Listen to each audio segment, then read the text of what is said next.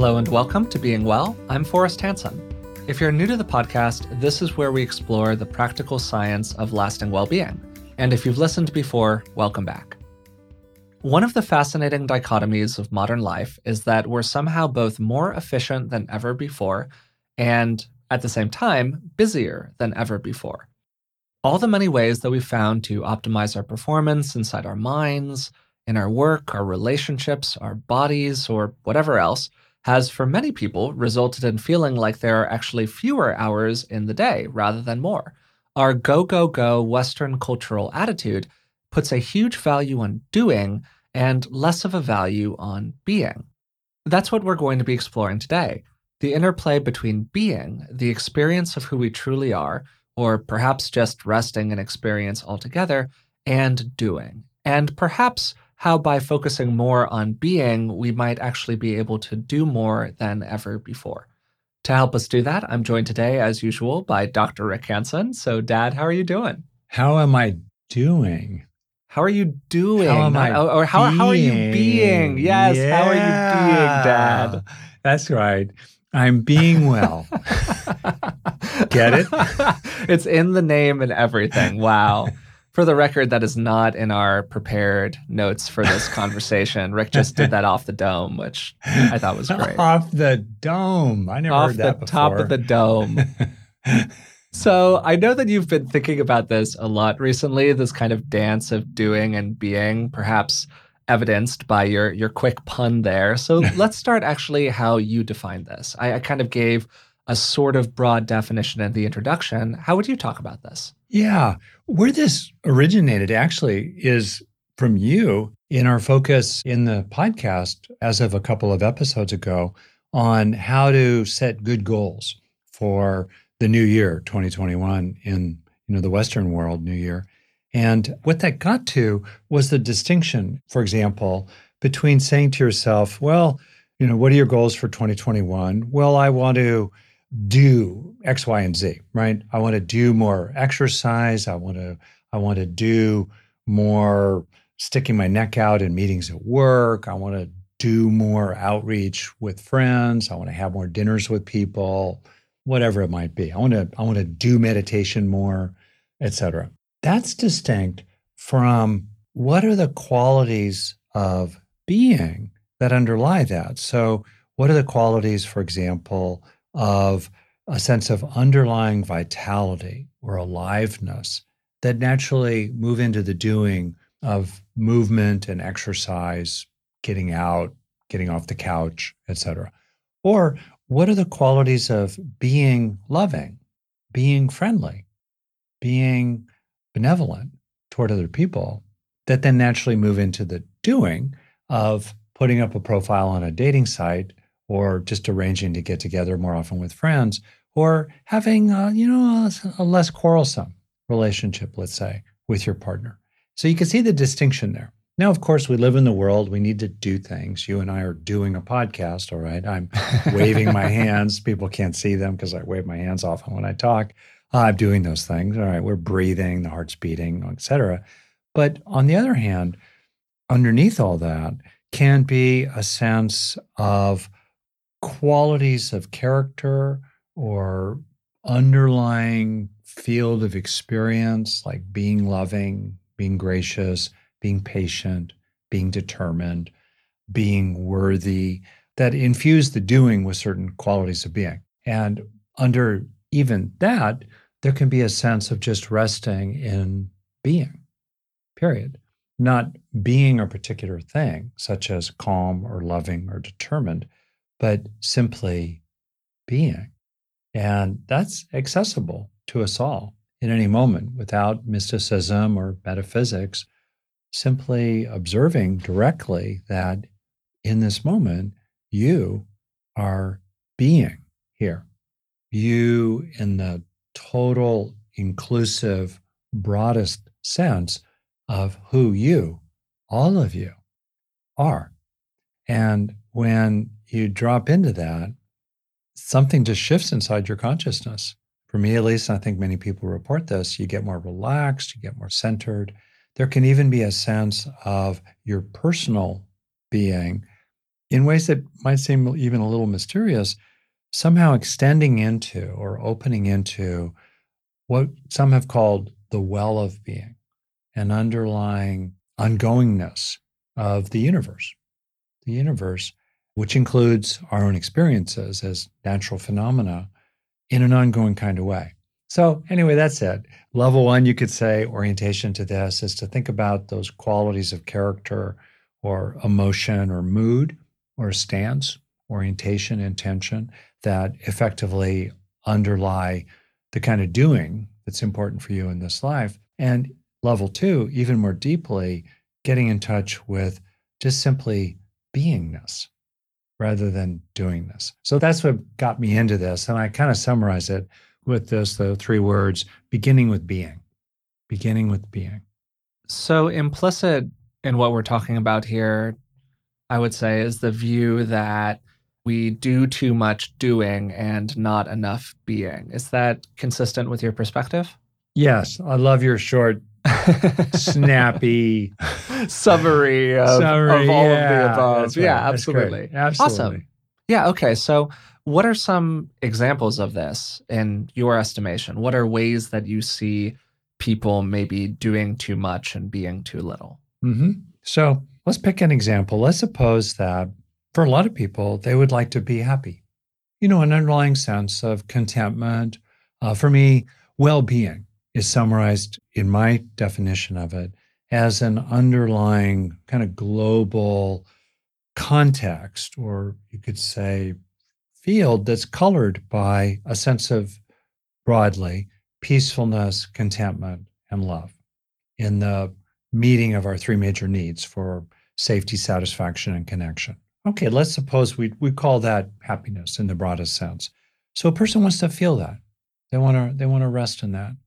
And often what happens is we think, well, boy, if I want to rest in a sense of being peaceful, of being safer, I need to do all kinds of things. I need to put locks on my doors. I need to get a real big dog, scary dog.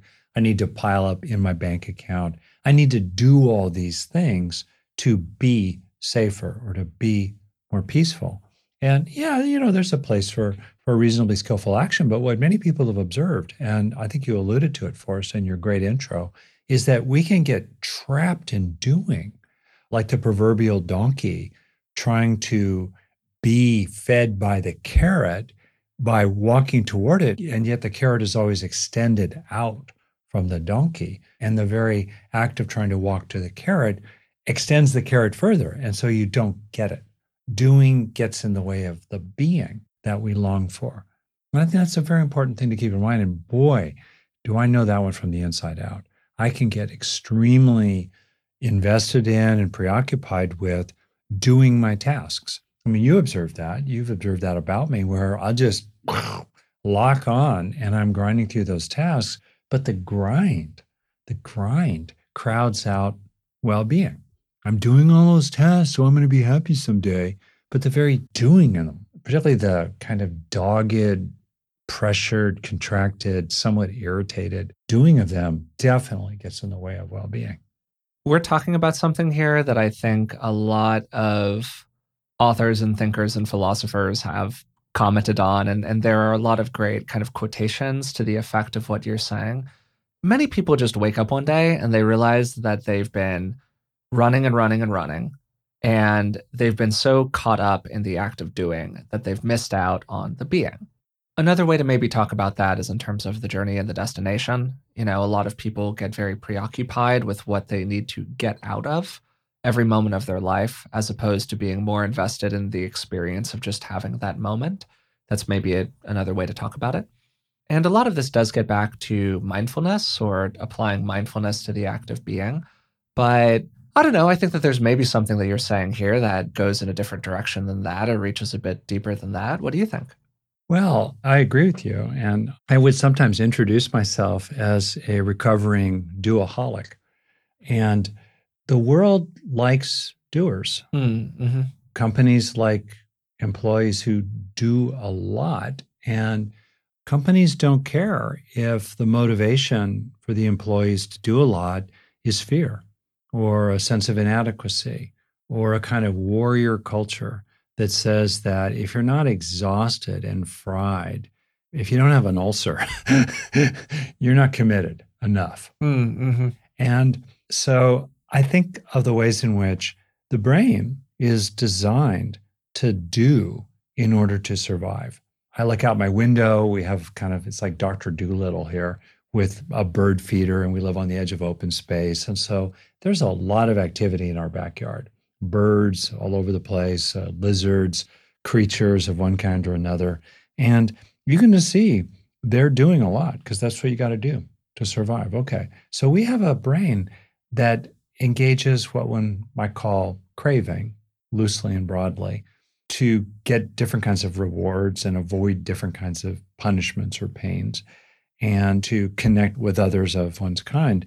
And that process of goal directed doing can become a general sense of drivenness and lack, because lack is the underlying meaning of the word want. So we get caught up in problematic kinds of wanting that at bottom have a sense of something missing and something wrong. And then that becomes the new normal. That becomes our way of life, the paradigm, right? And we might think, oh, I'll get out of that if I go on vacation eventually or, or just TGIF. Somehow I scratch and claw my way to the weekend and then restart everything else on, you know, the same old, same old on Monday. But that whole approach can really become who you are. And then the years tick by. And so for me, there's a kind of healthy disenchantment that's applicable here, where you sort of wake up from, I think Tara Brach calls it the trance, you know, the trance in this case of doing, which at bottom often has an underlying trance of unworthiness or the trance that something is missing when nothing's really missing. You have all the important things you really, really need. And you kind of wake up from that and you realize, really globally, that you've just become too identified with doing. And you've missed out on beginning with being starting with these simple qualities that you want to establish yourself in. Like I'll do a little thing in the morning sometimes where I'll be lying there in bed and I just try to establish myself in the green zone in an authentic way. Okay, relatively calm and strong terms of peaceful. All right, thankful, contented, even though, yeah, there's more I'd like, but I, I know what it feels like to feel grateful and thankful is my frame. And then also, okay, you know, I don't like everybody equally. And some people really kind of irk me, uh, generally politically. But, you know, I can locate, I can identify with a fundamental good heartedness, a fundamental kind of decency and basic friendliness and kindness in myself. Okay, peace, contentment, love. All right, I'm centered. I'm dropped into that as a way of being. And inside that context, then doing will be occurring over the course of the day. And I just think that's a much better way to go about living. Yeah, to maybe put a sciencier framework on what you're kind of talking about here. A lot of what you're referring to is our basic tendency to be somewhat negatively valenced in the moment and overestimate the future. We talked about this a little bit with Dr. Tali Sharot with regards to the optimism bias, but it's a widely recognized cognitive bias that people tend to overestimate both how positive and how negative future events will be, and particularly how good future events will make them feel or how bad future events will make them feel. And the way that you talk about this, typically, Dad, is using the language of the inner advertisement agency. How it's like we have an ad agency that's living up in our brain, and its job is to push out material that moves us constantly into a state of doing. And this makes really good evolutionary sense if you think about it for a second, because Mama Nature doesn't really want her little babies sitting around on the Serengeti not trying to get more food or not trying to run away from the tiger or whatever else. And so I think that you see these things come together to create the kind of underlying machinery that nudges people toward doing over being. And that doing, or, you know, as we talk about it sometimes on the podcast, that craving is something that can really interfere with our ability to be from, as you described it earlier, the green zone, that space of peace, contentment, and love, or that feeling of enoughness in our life, or however else you want to talk about it. You know, you're also reminding me, for us that, for example, let's pick an example. Let's say for yourself or, or maybe a friend, what would you or that friend like to feel more or be more? So pick a word, you know, or a phrase. What's an example here? That I would like to do more or be more. I would like to. You're making me think about this in real time. I would like to feel more worthy. Okay. So, one example here is what could you do to feel more worthy? You might think of one thing or two. What might those be? Mm-hmm. Well, I think being more consistent in my behavior would probably get me back to more of a feeling of worthiness. Okay. That's cool. Yeah. Let's just go there. All right. So this is very understandable. That someone might say, "Well, I'd like to be happier or I'd like to be more patient." And then understandably, or I'd like to feel more more vital, you know, more alive in my body. And then understandably a person might then explore what could I do to experience that more, which is perfectly legitimate, which then goes to this material that you and I have explored a lot, which is the movement from state to trait. In other words, let's suppose that people do certain things to foster certain experiences, certain qualities of being, like being worthy, feeling confident. Okay, got it. But then a very, very important thing to do is to slow down and internalize that state of being that you've generated through activities of one kind or another, through doings of one kind or another. But when you're actually in the experience, turn on the inner recorder, get a sense of that experience sinking into you and stabilizing in you and establishing in you. So then in the future, you can just go directly to that state of being because you've grown it as a trait and you can more directly and immediately access it without having to go through the interim vehicle of the doing, the activities of different kinds that would foster that experience. That's a very important process. And I think a lot of people, they get stuck in states.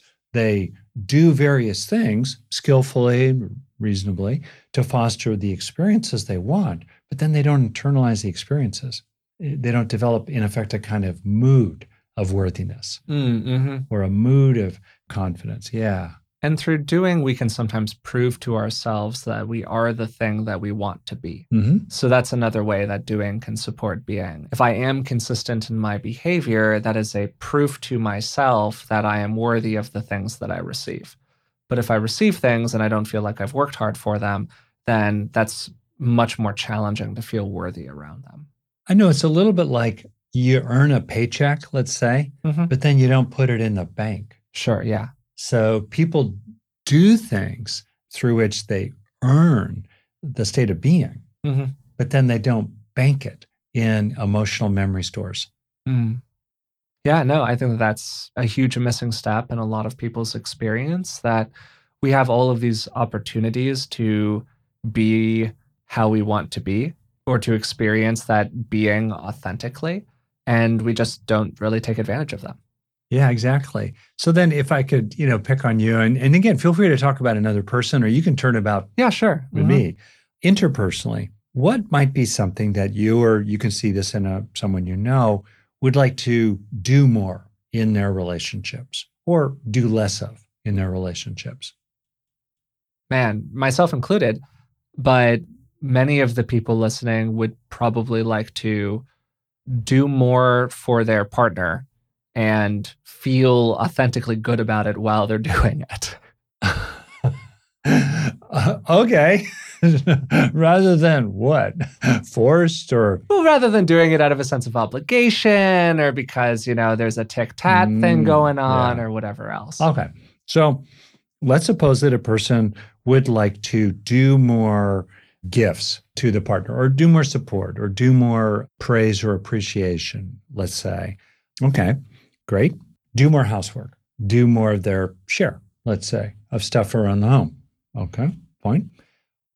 What underlying attitude or mood or underlying stand in life that's values oriented, values driven, you know, underlying kind of leaning of one kind or another would incline a person more naturally into those kinds of doing Probably more of a stance of generosity. Feeling generous, feeling overflowing. Yeah, feeling like a generous person. Yeah, that's a good way to put it. Feeling Yeah. overflowing, feeling like you have enough Yeah. to give. Yeah, ben, I, that's really great. Beneficent, right? Or a, a mm-hmm. wellspring. Yeah. Well, right there, you can see this example.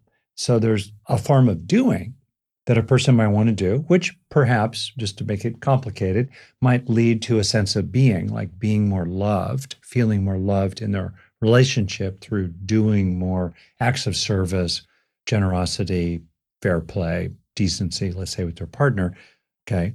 And even prior to that doing, which could then lead to certain kinds of being, foundation, beginning with being, is tuning into something like an underlying overflowingness, an underlying generosity. And then you might even say, well, what qualities of being would naturally support being more generous? And a person might say, well, honestly, resting more in a broad feeling of gratitude in life, thankfulness in life in general, not just about your partner, but a kind of broad thankfulness from which naturally generosity flows, from which then naturally the doing of more dishes flows, from which naturally the being feeling more loved might come. Isn't that pretty cool? Yeah, so you're describing a way where getting more in touch with being allows us to actually do more. In effect, yeah, that's exactly right. And and part of it, one thing too, I, I'll just say this. I don't know if it's useful. Uh, often, there's what we know we ought to do, but we don't want to do it. We resist it. There's we just ah, we can't get. Yeah, sure. You know, it's a, yeah. And here's an example. My friend Tom grew up as a real hands-on kind of guy. That's not how I grew up. And uh, so I remember really well. I needed to assemble some furniture one time, and Tom was over. We were just hanging out, and I didn't know what to do, and I didn't know how to do it. Tom just jumped in and did it. I remember another thing. We were fixing a fence, and I didn't want to fix the fence. It was a pain in the neck. It bored me. But Tom just moved into it. It's like there was no resistance, no friction between him and the task. He just flowed naturally into it. And I've, I've tried to acquire that capability to just simply give oneself over to what needs to be done. Even if it's unpleasant or boring or their desires to do other things, to just surrender to what the situation or the task calls for with as little friction between you and it as possible. That's an example of a quality of being, a sort of non resistance to what there is to do, a releasing of grumbling, inner grumbling about what there is to do, and simply doing what there is to do. So it's a quality of being, right? A kind of non resistance, a kind of willingness to just be given over to what there is to do that then makes the doing much more enjoyable, certainly much less frustrating and irritating. And you get a lot more stuff done that way. Anyone who's listening to a show like ours knows mental health challenges are a part of life, but they don't have to define who you are.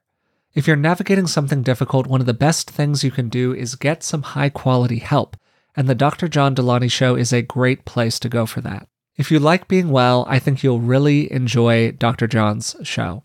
It was recently in the top five of all podcasts on Apple Podcasts, which is just an incredible accomplishment.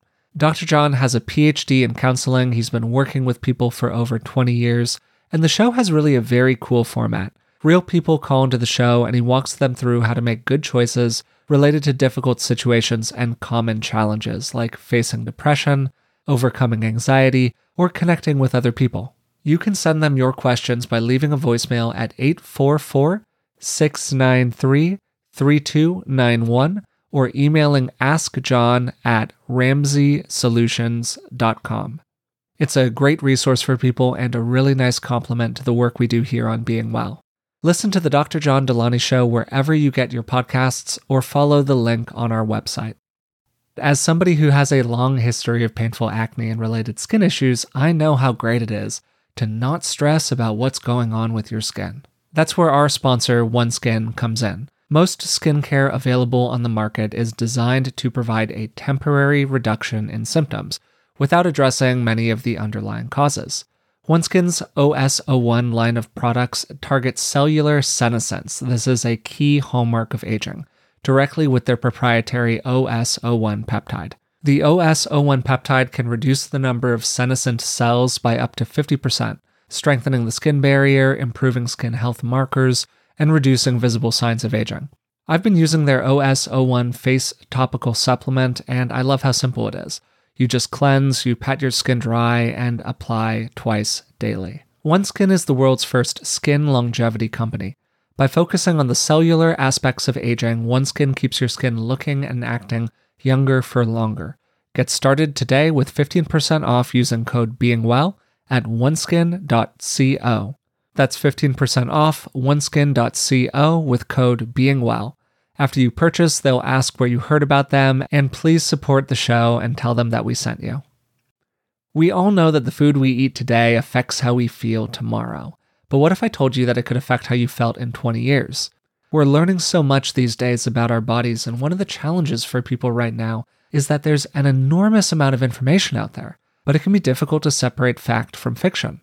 We had Dr. Tim Spector on the podcast a few years ago. He's a professor of genetic epidemiology and the scientific co founder at Zoe.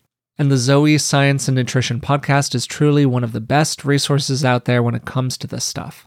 With the help of world leading scientists, they help you make smarter health choices every week. And you don't have to just take my word for it. Avid podcast fan Naomi's Apple review says Zoe Science and Nutrition is super easy to consume, even if you don't understand the science, with loads of actionable tips, a great mix of guests, and interesting, cutting edge science. With the Zoe Science and Nutrition podcast, you can join Naomi and millions of others transforming their health. Find it wherever you listen to podcasts. Okay, so being broadly defined is a good thing. We want to get a little bit more in touch with being. You walked me through a quick exercise where I gave an example of something that I want to be more, and you explained a few ways that I could get more in touch with that. More broadly speaking, for people who are listening, what could they do more of in their lives, you think, to get in touch with that feeling of being, just in kind of a day to day, moment to moment sort of way? Yeah. Well, for one, you're just the way you had to language that gets to some mm-hmm. of the mm-hmm. difficulty because you know we're trying to draw this distinction. What could people do to yeah, be uh, to be know, more yeah, doobie doobie doobie be doobie doobie doo something like that, right? you kind of uh. Um, so yeah, that's why I think it helps. I mean, to bring it down to something very concrete, like who do you want to be in this life, or what would you like to be being through you? In effect, in this life. And a person might say, I'll give you a little example that's kind of more about me. One thing that I'm trying to be more of and be more rested in is what I would say a kind of not striving. I'm very good at striving. I'm very good at a kind of muscular, determined, scratching and clawing my way up the mountain of one kind or another, just get stuff done. And I'm really trying to help myself. And I acknowledge that my circumstances now are allowing me to the privilege, really, of exploring this more. I'm trying to help myself be in this life in a non gaining, non striving, undriven, undefended, undisturbed kind of way. So it's helpful to have something like that identified. Or what someone might say is, you know, I'd like to be more rested in a sense of my own worth, or I'd like to be more at peace in my relationships and more rested in what T.S. Eliot described as teach us to care and not to care, teach us to sit still. Right? To be rested there, where I'm feeling like you're a loving person, but you can also be at peace with the limitations with other people and the fact that other people are going to kind of be who they are and do what they do, right? So there you are. Then the question becomes okay, what would support you being increasingly rested in that way of being? In the feeling of it, in the attitude in your body, what would support that for you? And if a person could pick one quality of being they would like to have a little bit more of throughout the day. That's a good takeaway from this conversation for us. One quality of being they'd like to be more stabilized in over the course of their day. And then ask themselves, what would foster that? What would foster that? Maybe it's simply a matter of just remembrance, remembrance throughout the day of this way of being that is actually native to you. You've developed it, maybe, or you have access to it, or you're growing it as a trait. Fine. Remembrance of it. Or you might think, hmm, I need to do a little bit more of a formal practice. You know, every night before I go to sleep, I'm going to reflect on three good things that happened in the day, or three things that are good about me that showed up during the day in some way, or I can be aware of. And I'm going to do that little thing because that helps me be more continually or more consistently rested in feeling good about myself. That's really useful. That brings it very much down to earth. And I would I would really support people in that. Second thing is be very aware of external pressures that shove you into doing. You've been great at writing about this for us and thinking about it. Maybe you can say more about it right now. Wow, the world just wants to push us into do more, do more, do more, do more and dangles the carrot of if you just do more, you'll be able to finally be fill in the blank. And yet we never get to the carrot. Yeah, no, I, I think you just said it right there. Mostly, I mean, I remember this whole section in Resilient that was very focused on that specifically. And I would mostly reference that, but to sort of paraphrase it here, we're just very good socially at kicking the goalposts further and further away. Mm. And yes, most of us can't be monk like in our modern life. You know, we can't just only be all of the time. There has to be some space for doing. So the question is then, can we be while we do? Yeah. And it's important to pay attention to the many, many, many times that we really think that we have to do something right this second when we actually don't. And it's actually possible to just not do something for a second. And I think that for me, that is a huge element of how I express agency personally. Not by being resistant or kind of oppositional defiant about it or otherwise negatively adapted, but just having a moment where I kind of go, I have the space to breathe right now. I have the space to drink my coffee. I have the space to sit on this chair. I have the space to spend five minutes checking ESPN or whatever else. It's really okay. The world is not going to end if I do that. And I think that that's a remarkable way to inject a little bit of very practical self care into a daily life. Yes, we don't want to get wrapped up in that as our constant mode of behavior and it becomes procrastination and all of that. But every once in a while, you have an opportunity to just sit on the sofa and experience yourself in the act of being. Mm.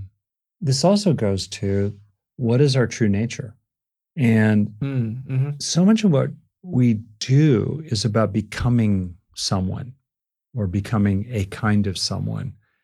You know, to some extent, there's a place for that, right? Skillful means, making efforts. Okay. That said, I think underneath it all, it's very important to just have a feeling of access to who you are naturally and to accept yourself as who you are naturally and to appreciate the innate goodness in you. What is innately good? innately good intentions, innately useful capabilities, a fundamental underlying wakefulness, call it a radiance and energy. That's just natural. That's in everyone.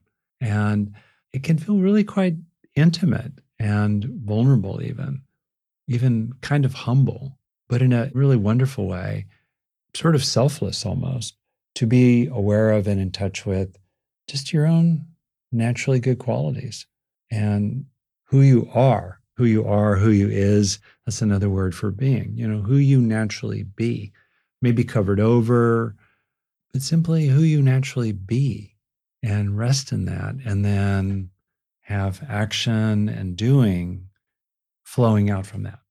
It might make sense for us to talk about resistance to being a little bit, not just in terms of social or cultural factors, of course, there are plenty of those. But in terms of our own internal resistance to it, and particularly in terms of coming more into contact with being in ways that feel threatening to us or f- cause us to have a defensive emotional response to them. A lot of people, myself included, being frank, are blocked in their expression of being certain kinds of ways. because being those ways feels very threatening because it ties back into what we've been talking about over the last couple of episodes, really in a lot of different ways, which is this idea of the dreaded experience. Those things that get in the way of allowing us to be who we truly are down at the core, as you were saying a second ago. And often, when a person starts to ask themselves these questions who am I? What do I want to be? Can I be more?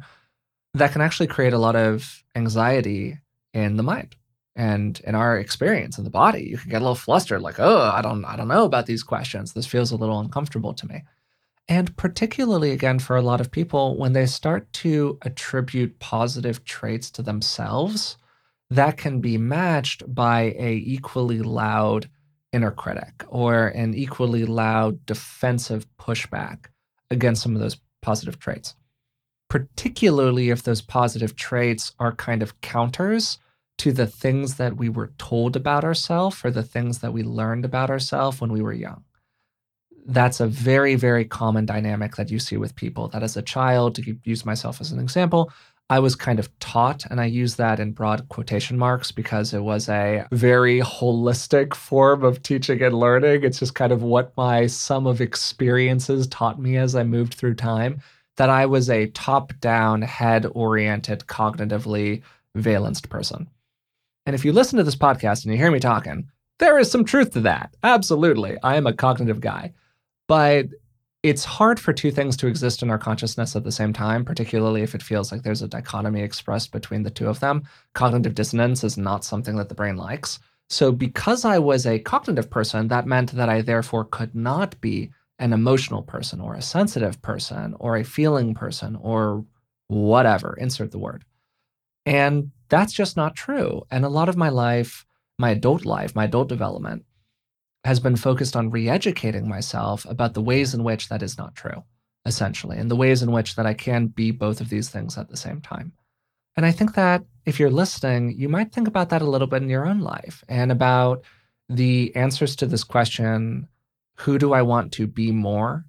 Or how do i want to move more into being insert word?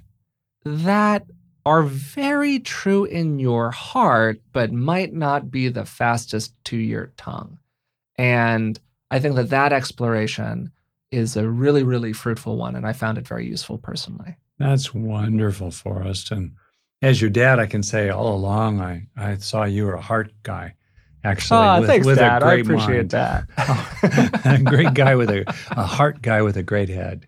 Oh, I appreciate uh, that. Yeah, yeah.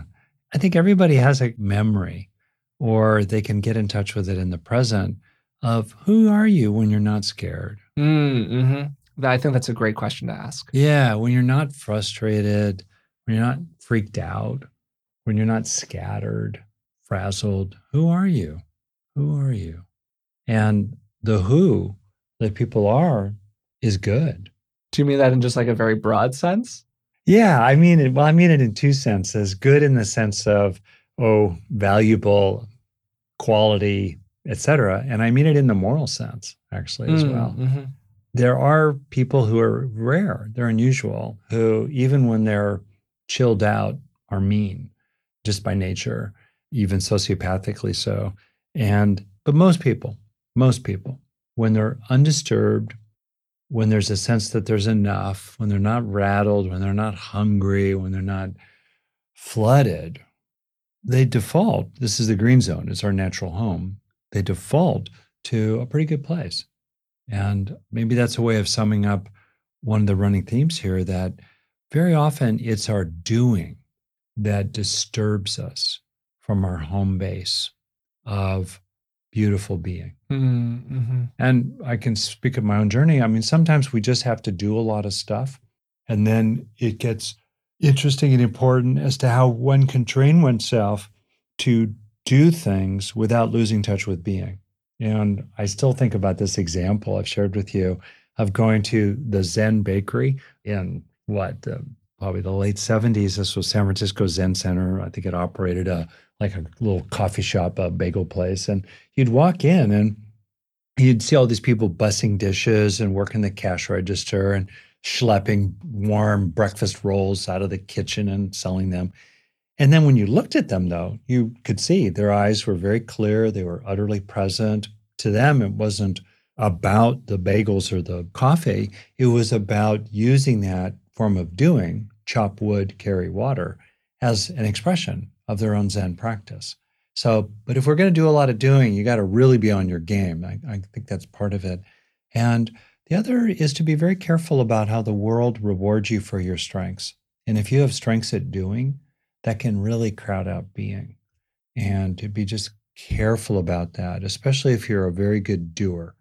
you know, it's particularly important.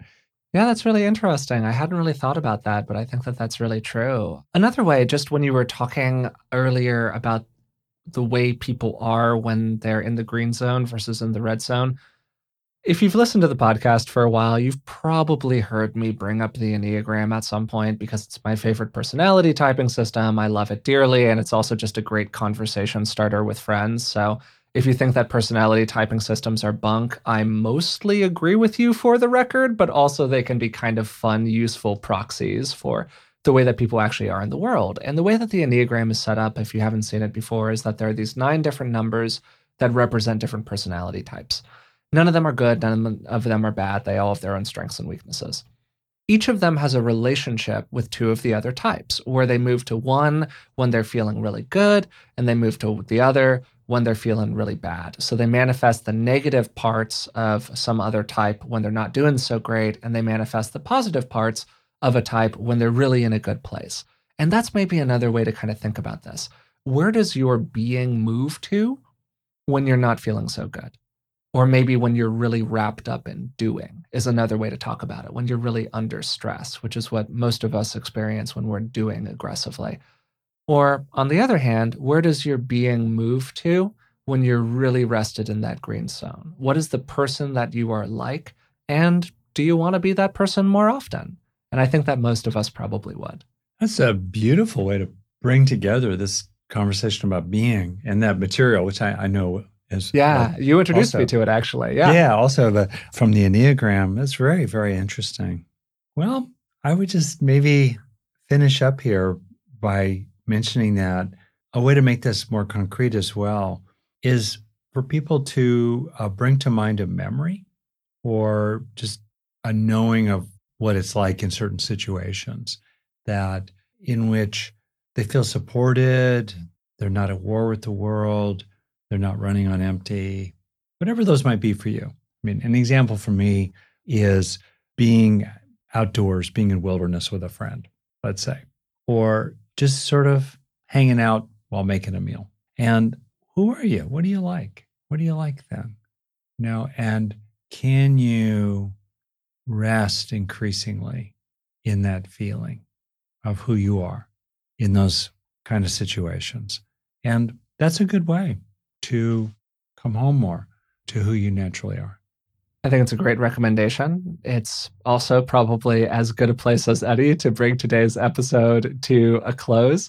Uh, this was really interesting, Dad. And I, I think that it was nice to kind of talk about this out loud as we've both been thinking about it. So we're kind of finding our thoughts on it as the conversation has been going on. Hopefully, people found it interesting. And if you have any thoughts on this material, feel free to shoot us an email. You can reach us at contact at beingwellpodcast.com. You can also always leave a rating and a positive review on the platform of your choice. That's another way to get in contact with us. I've had a couple of reviews that were left recently that were very positive, really appreciated them, that also kind of called me out a little bit for using some of my pet phrases. And once I read the reviews, I listened back through some of the episodes, and now I can't stop hearing myself using these pet phrases that I repeat over and over again. So you've definitely had an impact, and I've tried to do it a little bit less, and hopefully I've been successful in that. Also, if you've been enjoying the podcast for a little while, please, if you could, subscribe to it through the platform of your choice. And hey, maybe even tell a friend about it. It's one of the best ways for us to reach more people. And we really appreciate that. So, today we talked about the dichotomy, the interplay, the contrast between the ideas of being and doing. Broadly speaking, what somebody is, is what they're being. What they do is what they're doing. Being is an act, it's a verb. We're all being all of the time, but sometimes what we do kind of gets in the way of who we are. And a lot of this is due to broad cultural pressures. There's a lot of pressure on people culturally to keep on doing, to do and do and do with the hope that someday in the future they'll get to be. And unfortunately, for most people, most of the time, they never actually get around to being. They just get so wrapped up in doing that they don't experience the journey along the way. And that's really what this episode was directed at. How can we get more in touch with being? And really, how can we identify the things that we would like to be more?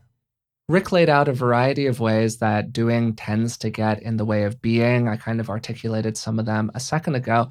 But just to flip the coin a little bit, being can also serve doing by having more of a sense of who we are or what we want to create out in the world. We can be more authentic in our self expression through what we do.